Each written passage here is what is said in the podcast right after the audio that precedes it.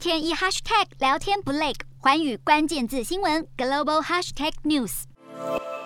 北韩领袖金正恩出席祖父金日成的一百一十周年冥诞庆祝活动，也就是太阳节。平壤的金日成广场聚集数万人，现场红色旗海飘扬。在游行活动中，除了有众多民众高举巨幅的北韩国旗以及金日成雕像，到了晚上也少不了大放烟火和歌舞表演。但今年却没有按照惯例举行阅兵，大秀军事肌肉。金正恩最近行程满档，在太阳节之前为平壤新盖好的大楼剪彩，当中包括一栋八。十层楼的摩天大楼，而且还带看房屋，大方送给北韩国宝主播李春基平壤豪宅。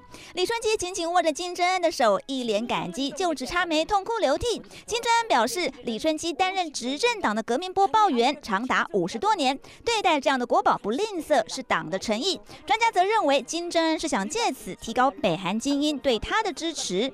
北韩建案不断推出，对许多国家的民众来说，能住在高楼享受美景，堪称人。生一大梦想，但在北韩却不是这么一回事。这位脱北者透露，他的朋友就住在一栋四十层大楼中的二十八楼，但从来没用过电梯，因为电梯无法正常运作。专家表示，金正恩盖大楼是想告诉人民，只要相信领袖，就能过上好日子。